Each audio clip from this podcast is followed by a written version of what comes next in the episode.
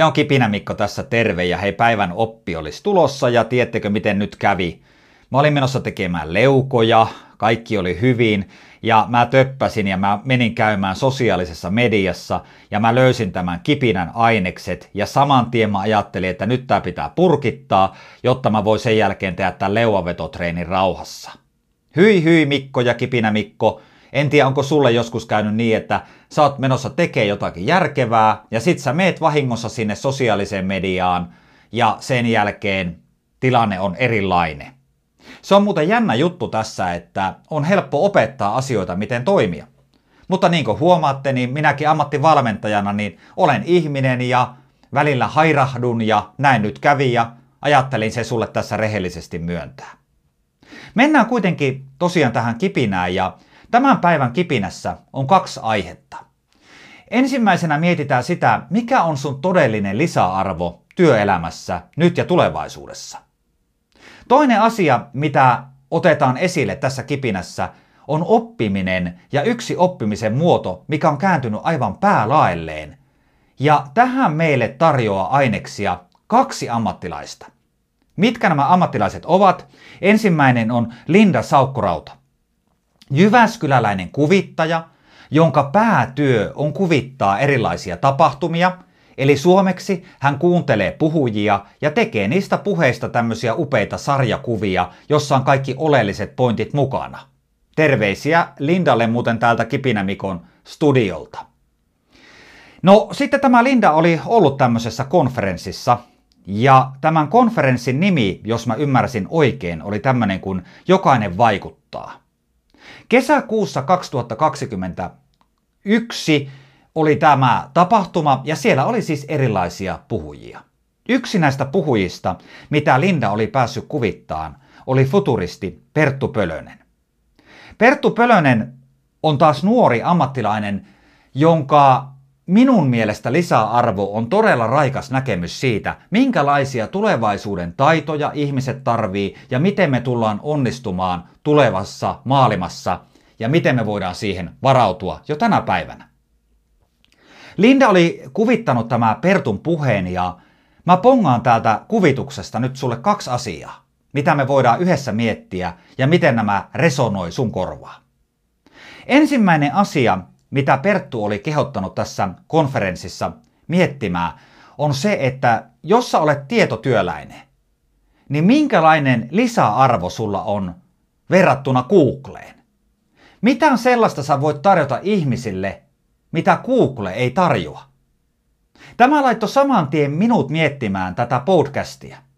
Minulla on tietty tietomäärä, ja te saatte sen kaiken tiedon tarvittaessa Googlesta – yhdistelemällä sitä, ainakin suurimman osan siitä, mutta mä näen, että esimerkiksi tämä tapa, millä minä nyt sinulle tietoa toimitan, on lisäarvo, mihin tällä hetkellä esimerkiksi Google ei vielä pärjää minulle, ja sen takia sä ehkä kuuntelet tätä podcastia. Mutta tätä asiaa siis sun kannattaa miettiä, oletpa sitten opiskelija tai työelämässä. Mitä sellaista lisäarvoa ja tietoa ja taitoa sinä voit tarjota sun asiakkaille ja ihmisille sun ympärillä, kuin jos sä vertaat sun osaamista Googleen? Toinen asia, mitä Perttu Pölönen oli kertonut tässä konferenssissa, oli oppiminen. Ja se, miten oppimisen yksi muoto on kääntynyt päälailleen. Ja mä oon kuullut tämän Pertun jutun aikoinaan erässä tapahtumassa ja mä oon miettinyt, että tästä pitäisi kipinä tehdä. Ja sen takia mä innostuin nyt tekemään tämän kipinän, koska tänä päivänä mun sosiaalisen median virtaan tämä sama oppi iski ja mä päätin heti siihen tarttua. Eli oppimisesta ja tulevaisuuden oppimisesta ja siitä, miten sinä voit hyvällä asenteella oppia entistä enemmän. Muistatteko aikoinaan, kun oli tämmöinen mestari- ja kisälli-ajattelu? Eli kylässä saattoi olla esimerkiksi kokenut seppä, joka oli tehnyt pitkää hommia ja sitten hänelle tuli tämmöinen oppipoika tai oppityttö tai oppimuu ja hän tuli sitten se sepän kanssa opettelemaan sitä ammattia siinä työn ohella.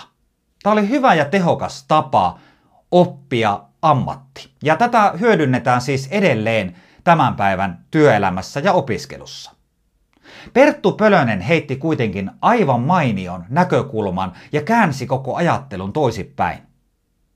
Tämän päivän oppimisessa usein on käynytkin niin päin, että nuoret opettaa aikuisia. No nythän sulla herää kysymys, että hetkonen, mitenkäs näin, jos sä koet, että sä olet itse aikuinen tällä hetkellä? Otetaan kaksi esimerkkiä. Ensimmäinen on se, että sä ostat uuden älypuhelimen ja sä haluat ladata sinne kaiken näköisiä sovelluksia ynnä muuta, niin huomaatko, että sä kysyt apua ehkä sun perheen lapsilta tai nuorilta, joita sä tunnet. Ja nyt sä oivalsit itsekin, että hetkonen, he ovat tämän jutun ammattilaisia ja osaavat nämä jutut paremmin kuin aikuinen. Samalla tavalla nyt en halua nimeä mainita, koska vanhemmilta ei ole kysytty lupaa. Olen siis kohtelias. Me perustettiin kasvulle tämmöinen YouTube-kanava. Ja meidän Erikalla oli sukulaispoika, joka osasi tämän homman ja hänellä on tuhansia seuraajia hänen omalla YouTube-kanavallaan.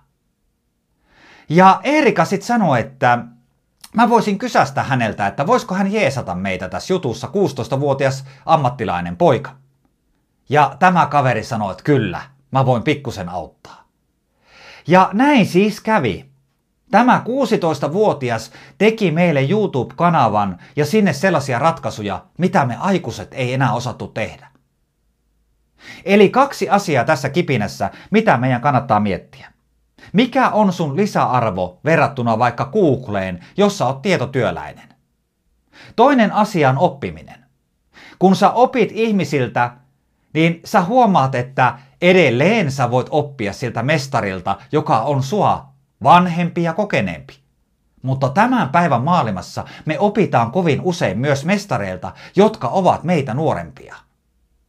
Ajatellaan näitä juttuja, mahtavaa päivänjatkoa sinne missä sä oletkaan, ja sä tiedät mitä mä lähden tekemään seuraavaksi. Sata leukaa, tulossa on pienissä sarjoissa. Jatketaan seuraavissa kipinöissä. Moi moi!